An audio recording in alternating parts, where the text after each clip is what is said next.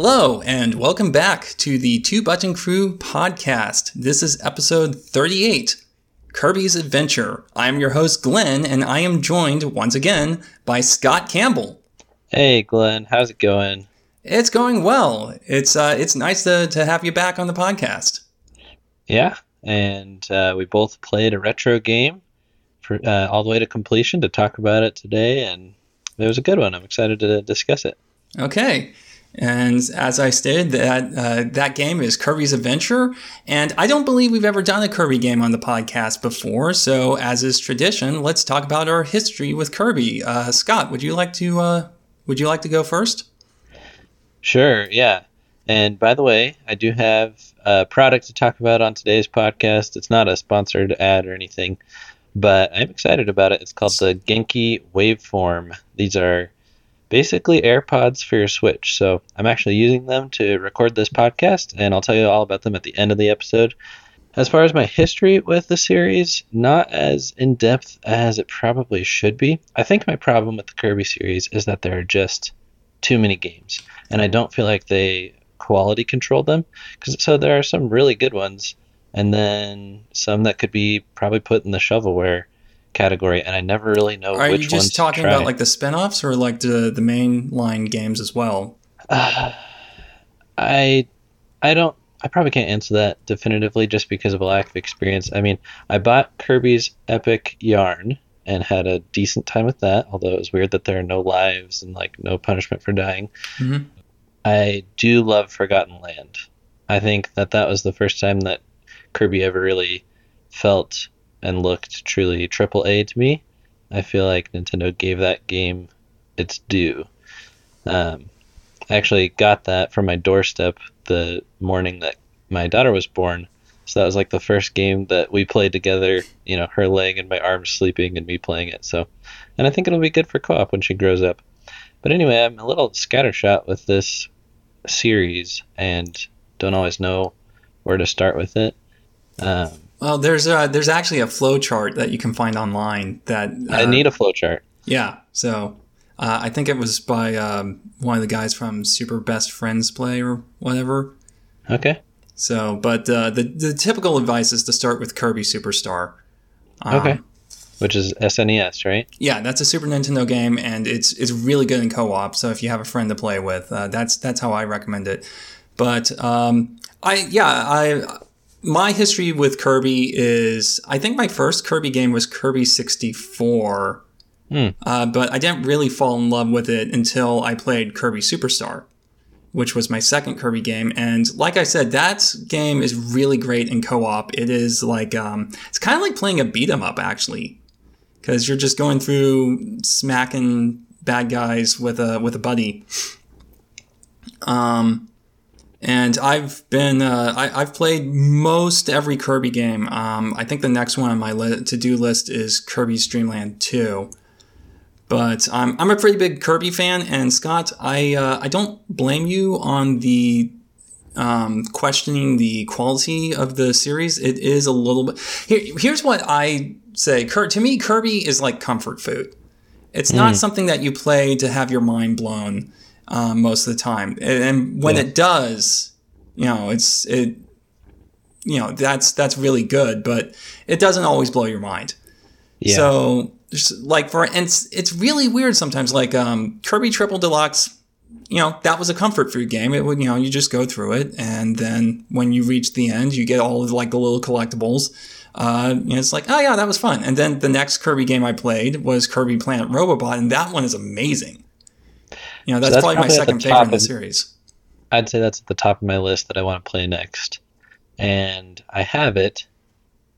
Uh, I have it through maybe not the most traditional means, but I have it, and I would love to play it. Uh, from everything that I've heard on podcasts and reviews, seems like that's near the pinnacle of the series. Okay, so what I would actually uh, advise you for um, Robobot is there are a few callbacks to Superstar in it.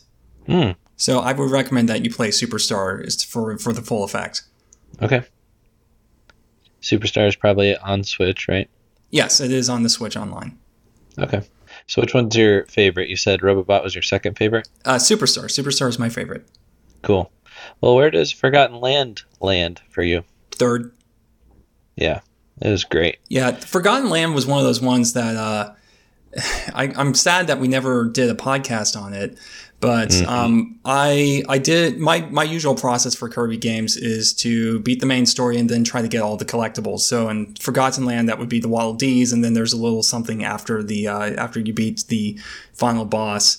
And so I did all of that, and I looked at the percentage on it. And you know, I don't usually go for a hundred, hundred percent. It's just like get all the collectibles and that's good enough. Because normally, it, like some of them, it's like, oh, collect all the keychains or whatever. It's like I don't care about that. Yeah. Here I saw it's like you have completed 94% of the game or like 96% of the game. It's like, well, shoot, if I'm that close, I might as well. so I went through and I did all the arena stuff and then I, I blew all of my uh, savings on uh, little gotcha figures. Oh yeah. Um, so that was one that I just kind of accidentally, well, it, it was intentional, I guess, but it, I, I did 100% on it just uh, on, a, on a lark, which speaks to the quality of the game. I couldn't resist either, and it got very hard at the end. Oh, yeah. That's a common Kirby trope, right? It's all cute and cuddly and grassy for the first few worlds, and by the time you get to the end, it's a total, complete disaster nightmare. like yeah some some sort of lovecraftian stuff hmm yeah no that is that's very common in kirby and uh i'm I'll, I'll have some more stuff to say about that in uh in when discussing kirby's adventure Perfect. Well, yeah, Forgotten Land was my favorite, and it felt to me, honestly, like Mario Odyssey quality. It felt like they put a ton of polish into that. All the collectibles, the Waddle Dee missions, all Yeah. that was irresistible to me. They both Uh, have uh they both have uh vocal uh theme songs lyric tracks That's true. yeah Yep. And Mouthful Mode was brilliant. That was inspired. Yeah, I will say mouthful mode. I thought it was good. How, how they implemented it was good. Uh, gosh, this is just turning into the Kirby and the Forgotten Land podcast I always wanted to do. Um, it, it was good, but um, I one of my issues with those kind of special modes that have become very popular since Kirby's return to Dreamland. That's when they first kind of did the whoa, this is the big special ability that you use to solve puzzles. Is that they tend to be, um, I think I've described them in one of my articles as obtrusive pace killers. Yeah. Yeah, and um, while I don't think it was, I don't think it was terrible in Forgotten Lands. Um, that's why I liked Robobot is because the the robots very much blend with the rest of Kirby's gameplay. Mm-hmm. But Cool. I'm excited to check that out. all right, so anyway, um, we were supposed to be talking about Kirby's Adventure. Yeah. One more thing about the series is Uh-huh. have you heard Nintendo Voice Chat? Uh, Peer Schneider on there, he says that usually Nintendo sends out a handful of Kirby games towards the end of each system's life cycle, and it like signals the death of the console. Yeah, I mean, I suppose Kirby's Adventure came out um, in '93, so the Super Nintendo had been out for like two or three years by then. And Um, that shows. I mean, Mhm. the graphics on Kirby's Adventure are pretty stellar. Yeah, um, and Kirby Superstar and Kirby Dreamland Three, I think, were like '95 and '96. So yeah, that that's kind of been true since the beginning. But uh, so let's let's talk about Kirby's Adventure, and as always, let's start with the gameplay. So you seem to be very very fond of the gameplay, Scott. What what do you think of it just in general? I enjoyed it. Uh, I was both pleasantly surprised and a little bit let down. I think because, like, man, this looks and sounds great. It could practically be an SNES game. Mhm. Uh, And I think actually Sakurai stated that originally they were thinking about doing it for that, but that the um, they didn't have access to dev kits or there was some sort of budget issue that prevented them from doing that. oh man, back in the day before Sakurai was king, and they waited on him and put whatever he wanted. I mean, they put him in charge of uh, the original Kirby's Dream Land when he was 19. I think he's always Ooh, been that, that is impressive. Yeah, Uh, whenever whenever I think I'm doing well in life, I just remember Sakurai directed his first game when he was 19. What have you do? what what have you done? yeah. uh, well, he'll probably also lose the use of his hands long before you will. So there's trade-offs. Hmm. Um, but the gameplay was decidedly NES. Uh, I felt like the courses might have had more, I don't know, different exits to discover or secrets, and they really tended to be pretty left to right. Mhm. Um, and I can talk about controls too if you want. Yeah, Uh, well, so the the issue I have with the controls that's really more there for me is that I thought the controls were um, a little unresponsive at times. Huh. Uh, there were a lot of times where I was like pressing the button. It's like, okay, I know I pressed that button. I think there were a few times where I like pressed the button twice and I still got hit when jumping. Oh, jumping. interesting. um, I can't And- remember that happening to me, but I know that I was struggling to remember which buttons to press for what, which is funny. well, yeah, that's that's part of the problem with just the um, the like I played it on a um, a pro controller and that's not really designed for NES games. Yeah, here's what I think it was for me. Mhm. It took me a little bit to realize, but I think I'm actually more used to controlling Kirby and Smash Bros. and using the jump button multiple times to float Mm. rather than using jump once and then switching to the up arrow. Uh, yeah, that that also is one of those things that I played and it's just like ah, that's that's just weird to go back to. Yep, totally. Yeah, I'm glad they they they did away with that. So you just used Nintendo Switch Online? hmm Did you play on original hardware? I played on 3DS. I played the 3D Classics version. Okay, so I'm, I'd be curious for your opinion of how that ran because the issue with the uh, version I played, I don't know if this is an uh, emulation issue, but there is a lot of slowdown in this game. And that's why I was having trouble with the controls, I think, is because for whatever reason, it wasn't registering the input whenever there was a lot of stuff on screen. Oh. I don't think the 3D Classic version slows down.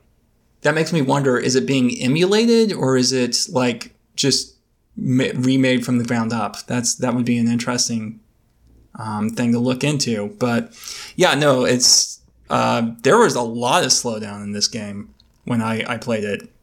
Yeah. Like so, um, and this kind of goes in with the uh, the graphics, but um, pretty much anytime there was like I like if you're using the spark ability or the fire ability, and it it, it looks really pretty.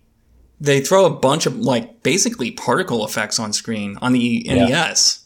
And it's like, wow, this is so cool. It's an NES game with particle effects. And then you re- uh, remember why you didn't do particle effects on the NES.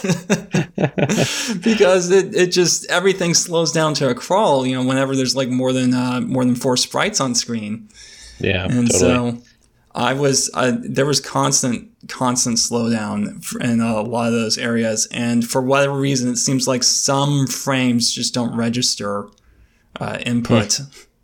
So I was, I was having a, a I, I was kind of frustrated by the end of the game. It's, it's one of those things where you can sort of ignore in the beginning because it's not that, um, it's not that difficult. But at the end of the game, when they're having you do a little bit more like precision stuff with some of the, the fights, it's just like, ah, gosh, I hate this so much. Yeah.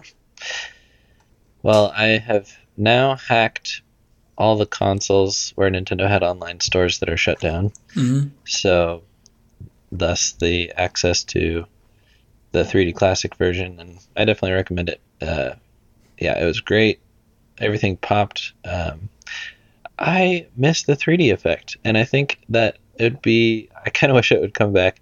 I'm surprised it hasn't shown up in like various smartphones and stuff over the years. It's weird that Nintendo still has the corner on this technology somehow, but uh, I think it would be pair really well with the new modern pixel remakes of things like uh, the Final Fantasy games and Octopath Traveler 1 and 2. Those would really pop on a screen like that. Um, another thing to appreciate here is just the backgrounds. Mhm. That's something that Simeon used to like nail me on with our 8-bit versus 16-bit debates, and he would remind me that NES games have ugly and terrible backgrounds, but that does not apply to Kirby's Adventure. Yeah, no, the, the, that's something I really liked about this game because one of the things that um, I really like about. So first of all, for an NES game, yes, it has very detailed uh, backgrounds that look really good. But beyond just that, there's a certain style to the really old Kirby games where it's simultaneously like really cute and bubbly, and but also a little bit fantastical. And the mm-hmm. thing is, a lot of modern Kirby games, like there was a period in I, I, I kind of call it the flagship period because it was like the, the Game Boy Advance and the DS, and those Kirby games were made by a, uh, a subsidiary of Capcom called Flagship. I think it was made by the people who, um, like Capcom made the Oracle games for Zelda. Right. And then I think they broke that team off into Flagship, and then Flagship I think made Minish Cap and the Kirby games. Huh. So um, pretty good team, but the the backgrounds in those games had kind of more this. I, I describe it as kind of like mystical sort of thing, where you and Kirby Kirby's Air Ride also did that, where it went for a more surrealist angle. Um, and I didn't particularly care for that. And now, like modern Kirby games are kind of a um, kind of a, a middle ground between the two. But I miss those like very rounded shapes and more simplistic um, graphics for the backgrounds. It's it yeah. just there's there's a flavor to the classic Kirby games that um, is the, the, modern games don't quite capture that, and that's true for every series uh, that's been around for like 30 years. But yeah, yep, they did a great job, and also the nice chunky HUD. It's definitely takes up some of the most real estate compared to any other NES game. Uh, but you've got your copy ability down there mm-hmm. little life meter stuff. You've got the life readout for whatever boss you might be fighting. Um, and I never felt annoyed like by that. I didn't think that it took up too much of the screen or anything. So, as a graphic designer, do you approve of the HUD and the, its chunkiness? I approve. Scott approved. Stamp. All right. So an- another thing about the graphics that I find really interesting is that the the animations are pretty detailed for an NES game. Um, there are there are a lot of like really nice flourishes, not just the um, like the animations for the intro to each area, like you know um, when you start a, a, one of the I guess it's a world, whatever you would call it.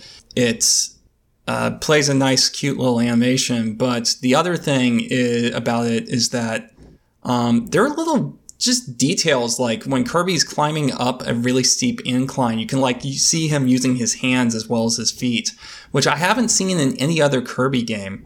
Like when he goes down a steep incline, he's like sliding, which I have seen in other Kirby games. With the mm. you know climbing up with his hand on his hands and feet, I haven't seen elsewhere, and it's just like, dang, that is a really nice attention to detail.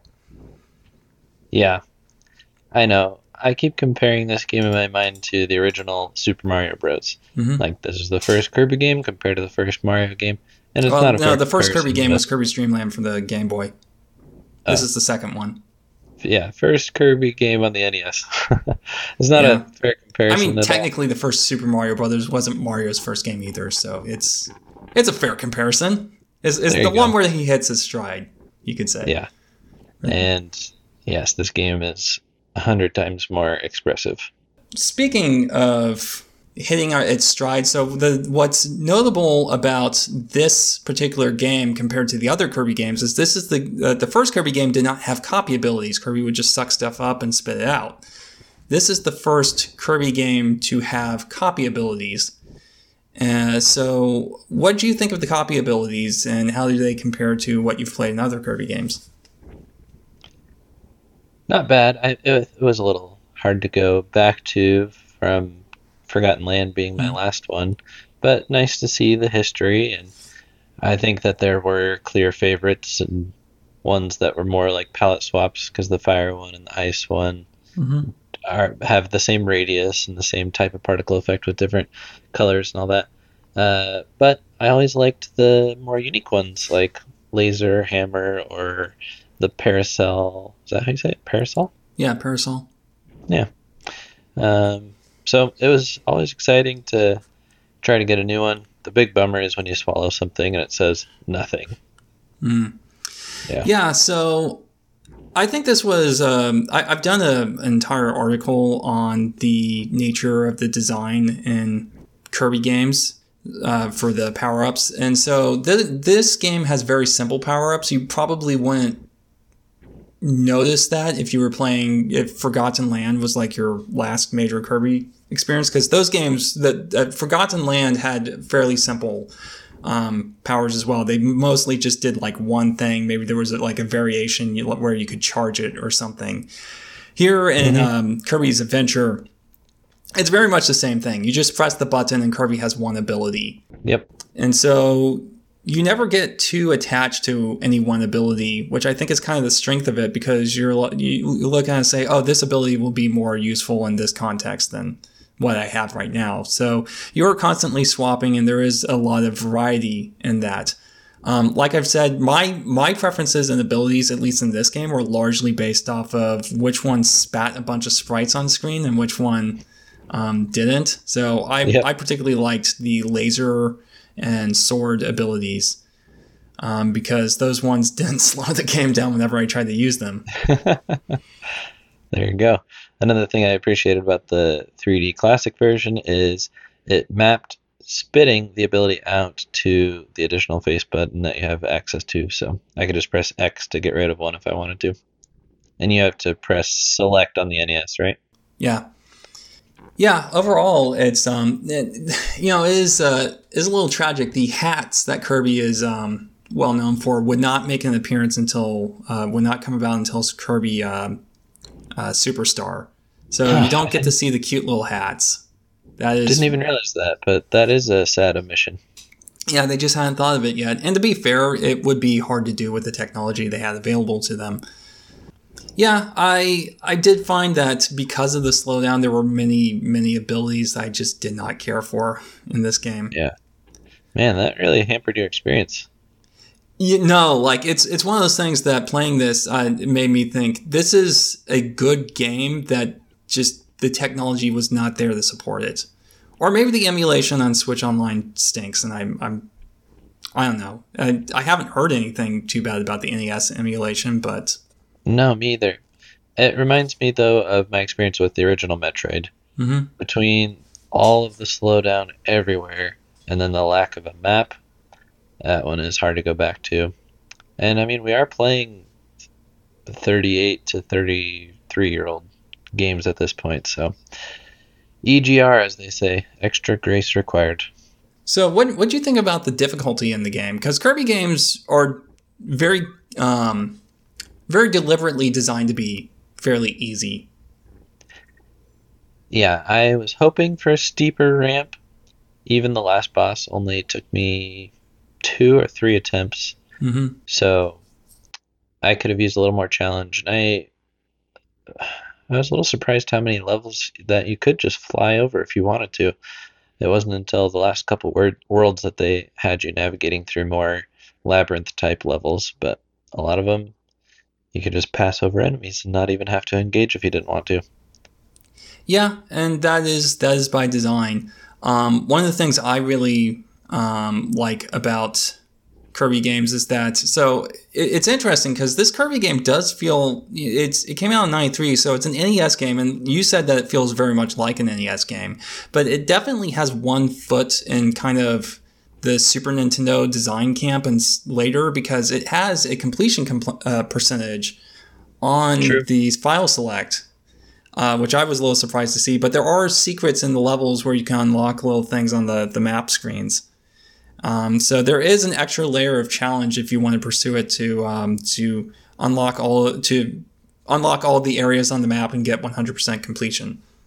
So is there something in the game to cue you that you've missed something in this level? Yes, the door will be dark red eh, or uh, dark orange if there's. I, I did not learn this um, for the longest time when I first played this game years ago, uh, but yeah, the uh, the doors are change color when there's nothing in them, and if they stay the same color, then that means that you're missing a secret. Ah, yeah, I, that would have been nice to realize. I think I finished with about seventy three percent. And if I had known what to look for, that might have uh, compelled me to try to complete everything. Well, For me, I, I tried doing one of the cannon challenges, but with all the slowdown and the enemies respawning constantly, I was just like, ah, nah, nah, nuts to this. I'm not. I'm, yeah. That was the I, one time I used the uh, the rewind function was to try to get that. Oh, rewind would have been nice. Uh, I struggled with the cannons. I don't know that I ever succeeded. You have to set off the fuse and then make it into the cannon before it blows up, right? Mm-hmm. Yeah, those are tough. Yeah, and you can reset them by leaving the area and coming back, but um, which is interesting because later Kirby games have them just automatically. Um, the fuse will like re, um, re- respawn. It'll like just sort of scroll out and trace its path. So I'm really glad that later games are a lot more lenient in that regard. I did not have to leave the area. I basically just scrolled back to the left and the fuse was there again. Really? I could have sworn I had to I had to leave the area to do that. Well, maybe it's another enhancement of the particular version I was playing. Maybe, or maybe I'm just dumb. I don't know. Um, I wouldn't bet on that.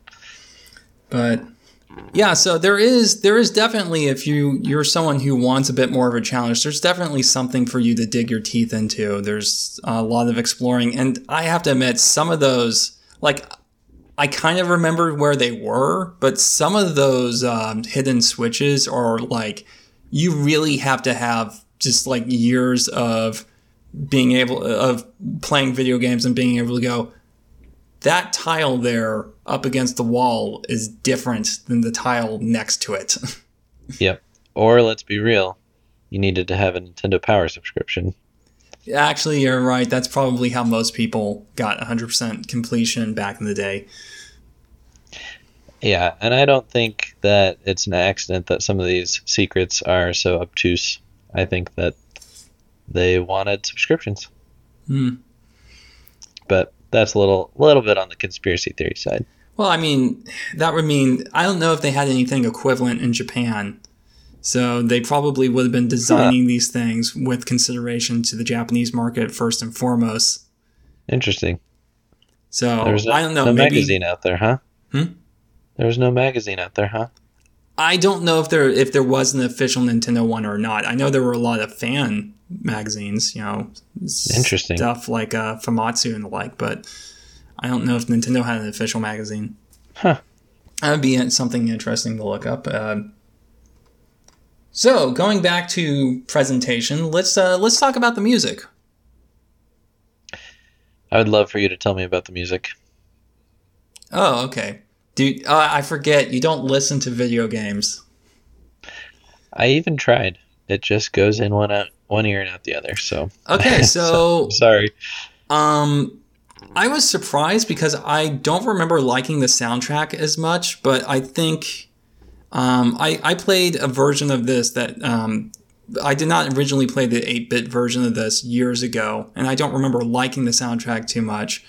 But um, I think these tracks work a little bit better as chip tunes. But uh, I was surprised. I, I liked it more than I remember because I remember the soundtrack being just kind of a little bit dull.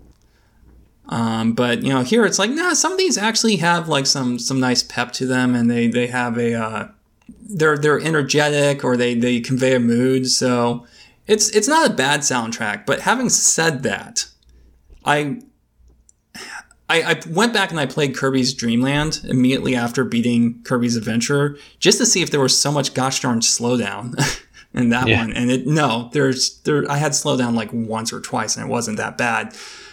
And the thing I realized is that listening to the two soundtracks side by side, it's it's not even close. Like Kirby Dream, Kirby's Dream Land's soundtrack is so much better. Um, oh, those those okay. songs are are very iconic, and Kirby's Adventure they're just kind of like you know, top 80th percentile NES music. Um, it's it's like, but Kirby's Dream Land. It's just like I, I hear it like you know I hear, you know, Green Greens of course is is iconic. Uh, but man, the Float Islands theme that's just like sort of the thing where you just I, I close my eyes and I just lean back in my chair and just let it wash over me. Um, mm. Those songs are so iconic and like the Game Boy, uh, Game Boy, original Game Boy, I almost said Game Boy Advance. The Game Boy sound chip, I don't like the Game Boy sound chip. I think it's screechy and um, harsh. But my gosh, they made that thing sing. Like the the quality of those, the um, the the sound quality of the Game Boy, uh, the first Kirby game on Game Boy, is just uh, astonishing. I'm I'm really wondering if some some sort of wizardry went into that. You know it's like how how many uh, how many orphans did you have to sacrifice to get it to sound this good? yeah, yeah. Well, so many orphans that they ran out by the time this game was in development. Yeah, I suppose. So you know, it's and I, am making it sound like the you know the NES soundtrack isn't good. Like I said, it's a good song, and some of those songs have like I I do like listening to them, but if if I have a choice, it's nah. Huh. I'll have to check out the Game Boy game. Yeah, well, you don't have the copy abilities, and the controls are a little bit wonkier. Like you can't sprint. That's that's like the thing that always catches me off guard. Um, wow. You can't sprint, sprint, and there's no um, there's no slide maneuver, so you are much more limited in your options. But um, okay, I mean, I spent so much time in the air that I wasn't sprinting many times. Uh, yeah. Is the Game Boy game much shorter than this one? Yeah, you and can beat it in thirty minutes. Uh, this one took me probably like oh wow four hours, but the yeah the the yeah. The the Game Boy game is like thirty minutes, and um, the Game Boy game has a they don't remake the entire game. They they cut one of the levels, but there is a remake of the Game Boy game in the Super Nintendo uh, Kirby Superstar. Yeah. So well, I'm excited. I could see myself becoming a Kirby fan. Um, this is a good, good kind of intro to the older games for me. Mm-hmm. But now that I've talked about the the music, let's talk about the story. Um, now, it's not a complicated story, but there are a few things I just I want to point out uh, for kind of historical purposes. But uh, first, a summary of the story. So um, it starts with the, the in the opening crawl, and it's actually really interesting. Like it's not you don't have to read the manual to get the story. You just wait on the title screen, and they'll they'll play they'll play a short little demo that tells you the story, which again is like it's kind of this transitionary game from the NES to the Super Nintendo in some ways, where they were taking that design philosophy of you know put as much of the game in the game as possible. Um, but uh, Kirby, the people of Dreamland stop having dreams one day. Well, I presume this goes on for a while for, before someone decides to do something about it. So Kirby goes to the Fountain of Dreams, to where the dreams come from, to find that King Dedede has broken the Star Rod, which apparently powers the fountain, uh, and given the pieces to all of his underlings. And then, for good measure, decide to go uh, take a bath in the, the fountain. As you do. Yeah, as you do. I mean, he is a penguin. It's hard for him to resist water. Um, anyway, so he uh, Kirby then has to go collect the pieces of the Star Rod, um, and that's the basic setup. And I have to admit, one of the things I like about the early Kirby games is they're not save the world plots. I mean, he is trying to like, I guess, save Dreamland in a way but one of the things I like about a lot of Kirby games is that they tend to have pretty minimal stakes, at least yeah. in the older ones. I mean, well, I, I, say that, but the first Kirby game is King Dedede steals all the food. That's pretty dire uh, now that I think about it. But um, you do need food, yeah. Yeah, yeah. I, I get cranky without food. Just imagine a bunch of surly Kirby's walking around. I'm right there with you. The hanger is real. Um, but it, it's one of those things where it's not like, oh, you know, the big bad guy's trying to blow up the planet or whatever. I, I like those lower stakes, kind of sillier plots. And so that's something I, I, I really appreciate about this one is it has kind of that storybook kind of vibe to it instead of um, just uh, go go slay Ganon or whatever. Yeah, well, it matches the difficulty, kind of matches the presentation graphics. I do wonder if they were trying to attract a more female audience back in the day. I mean, I thought Kirby was a girl for the longest time.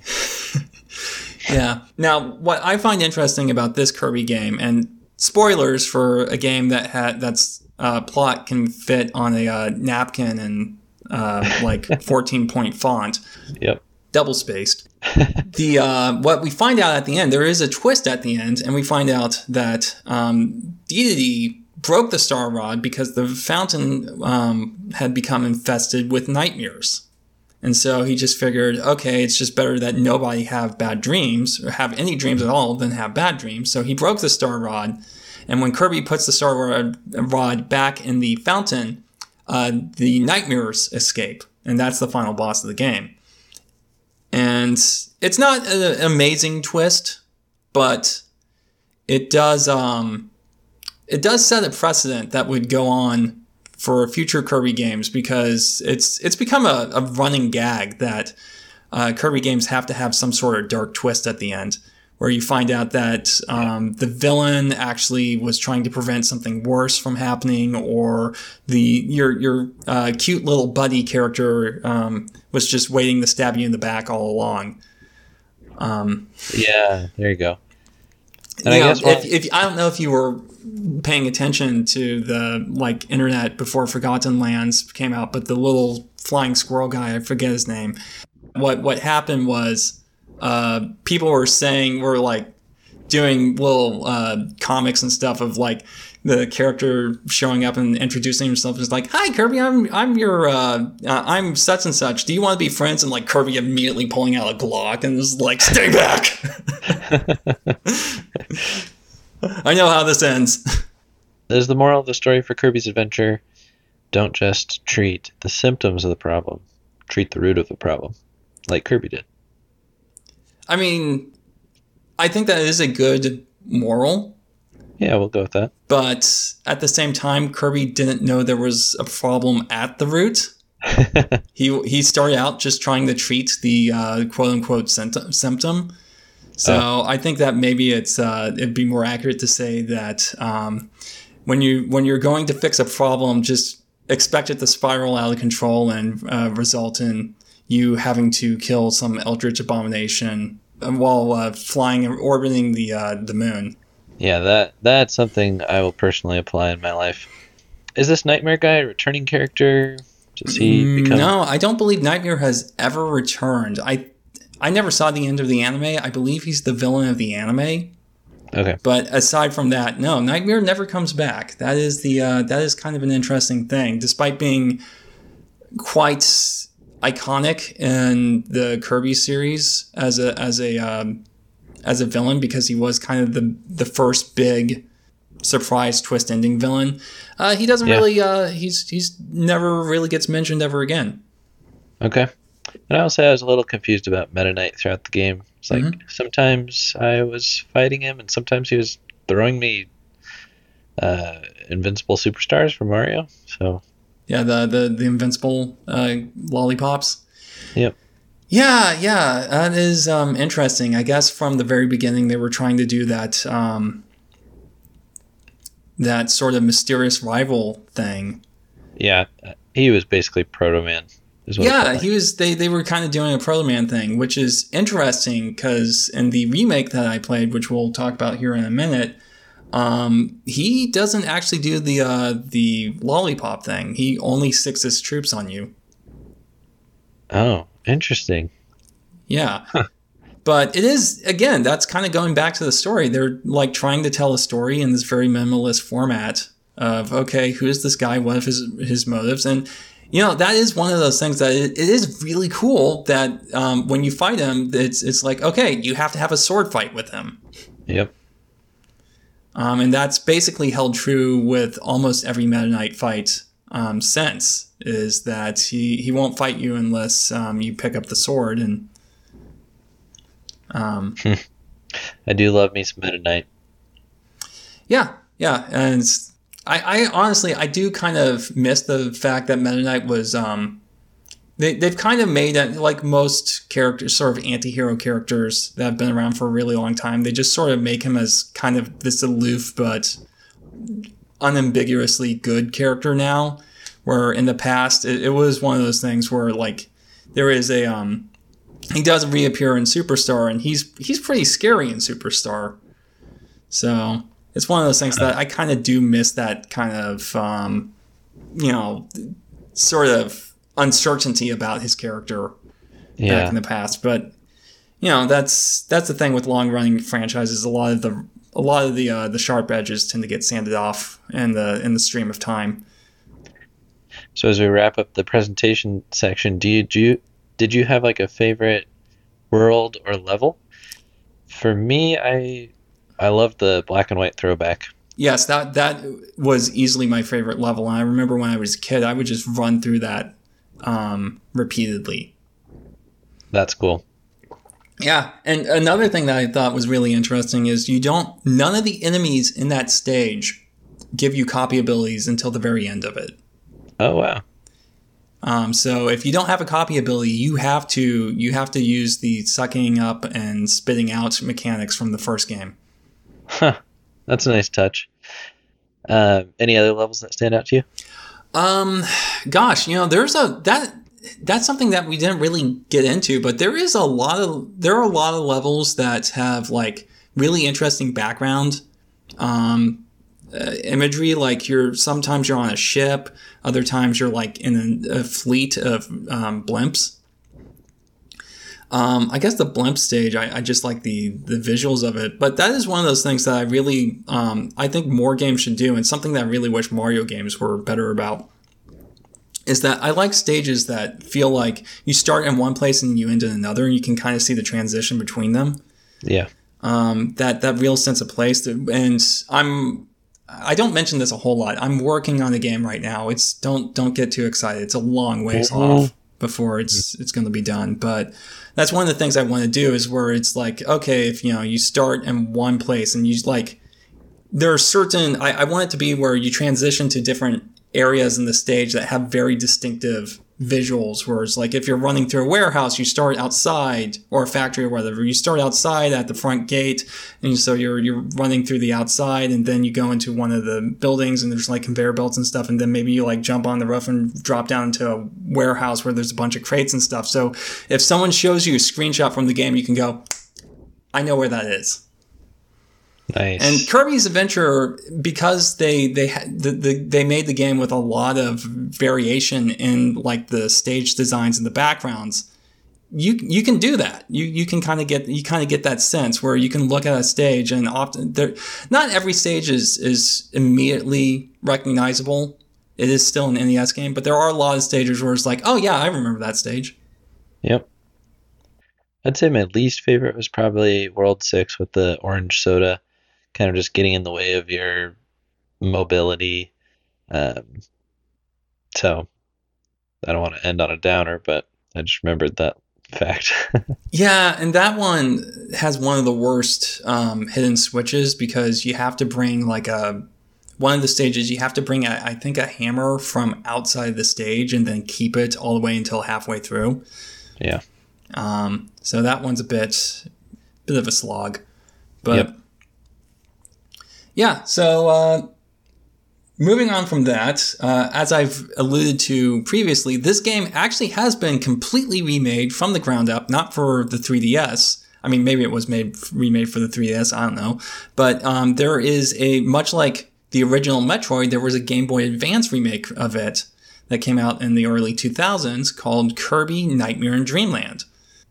And um, this one is, it, it was made by Flagship, like I stated. And um, if I had to choose between the two versions, I would definitely suggest uh, the Game Boy Advance version for the gameplay because this, oh my gosh, the slowdown was so frustrating. You may need to have some counseling sessions to bounce back from this, Glen. You need to call a Nintendo gameplay counselor. Uh, they shut that down a long time ago. Uh, I guess you're out of luck. Yeah, but the the the gameplay is smoother. Um, there are a few things that they changed, like they no longer have the rotating buildings and butter buildings. They have like this. You just have to kind of stand there and wait for the fog to clear or something. Okay. So there there are a few places where I think the presentation is worse. Also, like I said, they had like kind of that more um, surrealist backgrounds that just are kind of well, they fade into the background. They're they don't really you, you don't really notice them unless you're going out of your way to look at them, and they they just kind of look like a painting. Gotcha. Um, so I didn't particularly care for. I, I, I think that for like the standards of the time it was made versus the standards of the time that Kirby's Adventure is made, it's a less impressive game. But I think it's a more competent execution of the actual design of Kirby's Adventure compared to the NES one, just entirely because of the um, the the the technology was able to keep up with the designer's ambition. Nice. Hmm.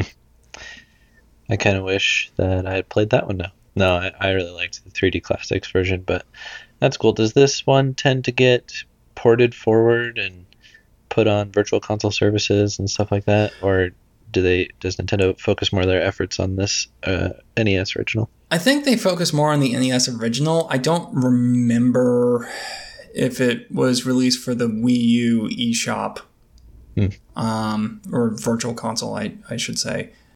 Uh, if if I had to, I probably would. Uh, if I had the option, I, I'd pick one of the, uh, one of those two up. I doubt I doubt it's very expensive used though. Then again, like, let me just go check eBay real quick. So on my Wii U, I have Kirby and the Amazing Mirror, Kirby 64, Canvas Curse, Dream Course, Dreamland 3, Mass Attack, Squeak Squad, Superstar, Nightmare in Dreamland, and uh, Epic Yarn and Return to Dreamland. So the Wii U was a fantastic destination for Kirby fans. okay, yeah, you can get it with uh, with the manual uh, for twenty one dollars. All right. Um, and then there's another one for 49 $24 for the cartridge by itself, $19 for the cartridge. Yeah, so it's if if you want to get the original hardware version of it, it's it's not hard to come by. Not bad at all. Yeah, compared to what some games um, from that era go for nowadays, I mean, it's it's crazy. It's it's almost like people are treating that as like their retirement savings or something. It's like ah, forget gold. Gold is too pedestrian. I I buy retro games. Well, you're basically talking about me right now, but yeah. Uh, like Pokemon games on GBA, oh my goodness. It's not even that they're scarce. There were tons of copies made, but nobody wants to get rid of them. Yeah, I, I can see that. But anyway, so final thoughts.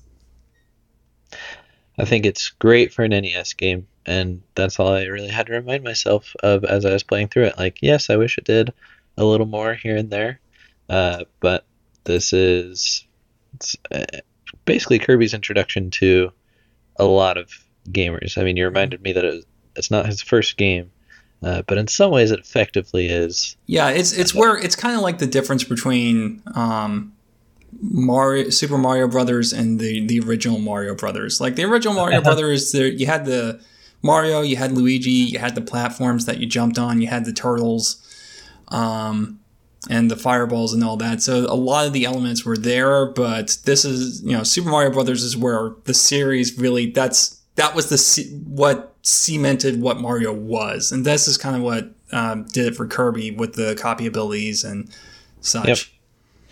So I think my recommendation would be for people who have access to this game is to check it out, play it, uh, play a few worlds maybe, but I wouldn't necessarily feel the need to beat it or complete it. Uh, I don't think you get a ton out of the later levels that you can't enjoy just in the first hour, and uh, I would just appreciate it for its technological feats and kind of leave it at that and move on to the next thing would be my thought. Yeah, my thoughts is this is this is a very good game, uh, especially by NES standards. I, I feel like we've been saying that uh, a lot this time. Well, and I, I need to make something clear. I actually don't really like NES games that much. It's very hard for me to go back to 8-bit games. Like the Yeah. Super Nintendo, maybe it's just because I got my start on the Super Nintendo, but the Super Nintendo is kind of my limit for how retro something can get. Um, NES games, it's just um, the the controls always feel a little weird and such, and I don't know. Uh, I think for an NES game, it's it's really good. Um, I think it's one of those things that, assuming the issues I ran into are just part of the original game and not an emulation issue, um, it is one of those things where I, I think the I think it's one of those things where the game design is better than the implement, implementation because I've played a version of this game that was much better on the Game Boy Advance. So I think it's one of those things where their ambition kind of outpaced what was possible on the platform that they uh, they developed it for. Um, now, having said that, um, dis- you know, despite the fact that I, ch- I chose this to be our first uh, Kirby game to discuss on the podcast, I, I must confess um, it's nowhere near my favorite in the series. I think it's just kind of mid tier for Kirby games. Yeah. Well, that's that's good to hear. I mean, you don't hear a lot of people saying that the original Super Mario Bros. is their favorite Mario game ever. It's good that the series had plenty of room to grow and continued to get better over the over the years. Mm-hmm. Anyway, so let's shift gears a little bit and talk about the uh, Genki waveform. So uh, we we have some time left in the podcast. Perfect. Yep, so I've been using the Genki waveform headphones for the last couple days and actually recorded this podcast with them. So I'm listening to Glen in in these earbuds and I'm using the microphone as well to record this podcast. The microphone so if the is, mic quality is uh, is terrible, then uh, this podcast is your demonstration of yeah. No, I listened back to it before we started and was pretty impressed actually. Uh, the microphone that I'm using is not in the earbuds, it's in the smart case. So the smart case is kind of a, a new inventive thing that the Genki team created for this product. It allows dual stream, which is not a technology that I've seen in any other wireless headphone. Uh, you can listen to two things at once in these earbuds. So you can plug the case into your switch. It comes with the cables and everything, so you can plug the case into anything that uses USB A or a headphone jack. Mm-hmm. And then you can listen to that source as well as a Bluetooth source like your phone.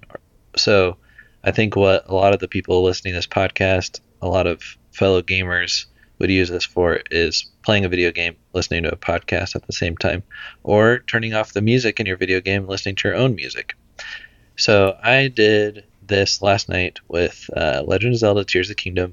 I had that in the headphones as well as a podcast. I was listening to the All Things Nintendo podcast and loved it. You can adjust the volume on each of your sources independently, get that balance just right. So it's a really unique feature of those headphones that, like I said, haven't seen anywhere else. They've got all the latest headphone stuff like active noise cancellation. Have you used noise canceling headphones before, Glen? Uh, yeah, I I have actually. So, or at least I think I have. I bought like a um a really cheap ten dollar pair of headphones from Walmart. Oh. Yeah. Uh, but uh, I think they're noise. I think they're noise canceling. They have a pretty snug fit, but I think they're noise canceling because, like, if I brush up against something, it sounds really weird and scratchy. It's, it's probably better to call it noise reduction. Yep. Yeah, and there is passive noise cancellation. What what these headphones have are active noise cancellation, where I love this technology. It's like listening to your ambient noises around you, and then transmitting the inverse of that noise into your ear and canceling it out. So effectively making the room go silent. Mm-hmm. Uh, it's really good when you have a young child, right? Oh yeah, can't even hear her crying anymore. Just kidding. Uh, they're low latency, which you need for gaming, so there's not going to be lag uh, between what's happening on the screen and what you're hearing. They've got a long battery. Like I said, I've been using the microphone, and these are not dying compared to a lot of other earbuds that I've used before. Uh, they're super comfortable. They can stay in your ear for a long time. I mean, they come with so many different tips and wings that it'd be hard to find uh, one that doesn't feel good in your ear. And uh, as a first for me, I've never had this before. They came with memory foam tips as an option. So you can use the regular silicone ones if you prefer those, but I found a set of I think the medium size memory foam tips that are super comfortable. Okay, so, and I have a question about that. Yeah. Um, so it's a foam. Foam is very porous. Is it um, is it hard to keep those clean? I've only been using these for a few days, so we'll see. I'm sure I will have to like Okay. wash them off every once in a while. Well, that's a concern for me because I, I tend to have a lot of earwax. Yeah. So Well, then- sorry if that was too much information, but TMI. No, then you'd probably be better served by the silicone tips that are included Mm-hmm. too. But I like that they give you the option. And then I got the Kuro color, which is like gray and silver, and it's actually the one that I would have picked if I had uh, purchased these. But Genki team sent over a set for me to check out, and uh, I I recommend. oh, so this. this this is uh this is free stuff that they gave you. this is free stuff. Um, Awesome. I love free stuff. I know. There's a few colors to choose from when you go to buy it on their website. Uh, Bridges is the default one, and I don't like how that one looks as much. Uh, it's definitely a matter of preference, but that's like dark, dark navy with gold. And Hmm. uh, if you're looking to get a pair, I would recommend the Kuro. It looks really nice in person. Does Uh, it come in hot pink camo? hot pink camo? Uh, you might have to special request that one. Get the get the Glen version. But if you are looking for a new for pa- a friend. Yeah. If you're looking for a new pair of headphones, uh, these launched on Kickstarter at $250. And even though I really like the Genki company and have backed a handful of their Kickstarters before, it was just a little too high for me. So I think that they've heard that feedback. They are now down to 169. So you can get these oh, for they pulled a 170. 3DS. I know, isn't that the exact price cut that 3DS had? Uh, I think it was maybe like 180 or something, but yeah, it's pretty close. Yep. I don't know if they cut their salary in half like Mr. Iwata did, uh, but they brought this down to be quite a bit more reasonable and competitive with other headphones. So if you're buying some earbuds that are wireless and you want the extra features for gamers like dual stream, I would definitely take a look at these. Um, I don't have any complaints, which is strange. Uh, I guess I would say that the smart case is bigger and a little bit bulkier than some other wireless headphones that I've had, so kind of sticks out of your pocket a bit more. Maybe these will kind of live in my backpack instead, but I mean that's pretty small gripe for the smart case, which is doing a lot. Um, so yeah, any other questions on these, Glen? No. Um, I, while we're on the topic of Genki, I just want to mention that their uh, I don't know if they still sell it, but their Shadowcast is a really great piece of equipment as well. It's uh, basically it lets you uh, turn HDMI input into a uh, a webcam feed. And so for uh, I use it for it like if you need just a very budget option for um, capturing game footage and you don't want to get like a I forget the name of the like the big name brand for uh, game capture cards, but you don't want to drop like two hundred dollars on one of those. Yeah, no, it's it's Genki makes good stuff. That's if if you want to know how good it looks, uh, just go watch any review I've done, uh, like in the last um, two years or so, because that's why I use the capture footage for those. Nice. Yeah, that's awesome. I love the Shadowcast. Uh, I also use their Covert dock every day. Um, I actually use it mainly to charge my laptop, but it's just this awesome little, basically the size of a wall adapter, like power plug thing. But you can use that as a full switch dock if you just do HDMI out from that plug into your TV and then USB C your switch into that. It's a total complete package. Um, so they sell those for $65. Uh, yeah, maybe you're not looking for new headphones, but I'd still give the Genki website a visit because um, they are big Switch fans and they make some very cool accessories. Well, um, having said that, uh, that's all we have to say uh, about Kirby's Adventure and Genki and Kirby and the Forgotten Land and Kirby Superstar and uh, Kirby's Dreamland. Anyway, you can check us out on social media. Uh, we're on YouTube where we post uh, reviews and uh, this podcast and occasional Super Smash Brothers highlight reels um, whenever Scott's memory card gets full. Exactly. Um, we also are on Facebook and we have a Twitter that you can follow if if you feel like it. I can't remember the last time I, I posted anything to Twitter, but Um, yeah, so you can follow us there and any of our your favorite podcast services as well. Also, you can if you like tabletop RPGs and you like The Legend of Zelda, you can check out Expedition into the Hal No Woods. It is a 48 page uh, adventure module for the 1D4 Chan Legend of Zelda RPG, one of my personal favorite RPGs. Uh, you can download that for free from our website.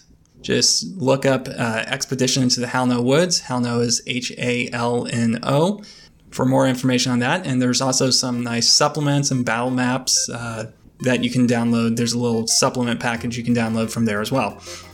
Anyway, that's it for us this time. Thank you uh, once again for listening to the Two Button Crew podcast. Glen, I've got one more little question for you. Oh, okay. It, it is the year of our Lord and Savior, 2023, and here we are making a podcast about a random Kirby game in the middle of your Kirby tier list after one of the best games of all time has been released. So, what is going on, and what can podcast subscribers expect in the near future?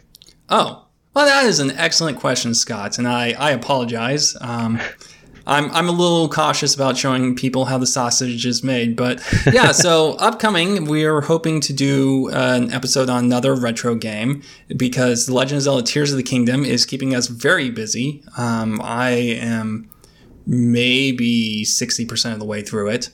I've just from personal experience, I've seen that I tend to clear games faster than the people who have wives and children and jobs. Wait, no, I have a job. What am I saying? Anyway, but um, so that one is probably not going to be recorded and it's going to be long. I can guarantee you that. So the editing of it might push it back a few weeks, but that one's probably not going to be recorded until like September or October at the earliest. So we're going to have another retro game coming up. I'm looking at Super Mario 64, which is my favorite game of all time.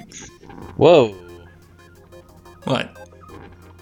Well, that's that. That was just like a bombshell. Wow. Was it? Okay. I don't think I've Yeah. been shy about that. Uh, okay. But I'm I'm looking forward to uh, getting to because you know despite being my favorite game of all time, it's been years since I've I've sat down and I've gone through it uh, hundred percent. Are you gonna play it with a little stylus wrist strap thing stuck around your thumb? Uh, no, I, I prefer the the original N64 version. All right. Well, I look forward to talking about that. All right, and so we'll be back uh, hopefully sometime later this summer, maybe um, early autumn, uh, with uh, an episode on Super Mario 64. So I've been your host, Glen, and I've been joined by. Scott and play some Mario 64, so you'll be uh, up to speed with us when we come back. All right, thank you for listening. Bye.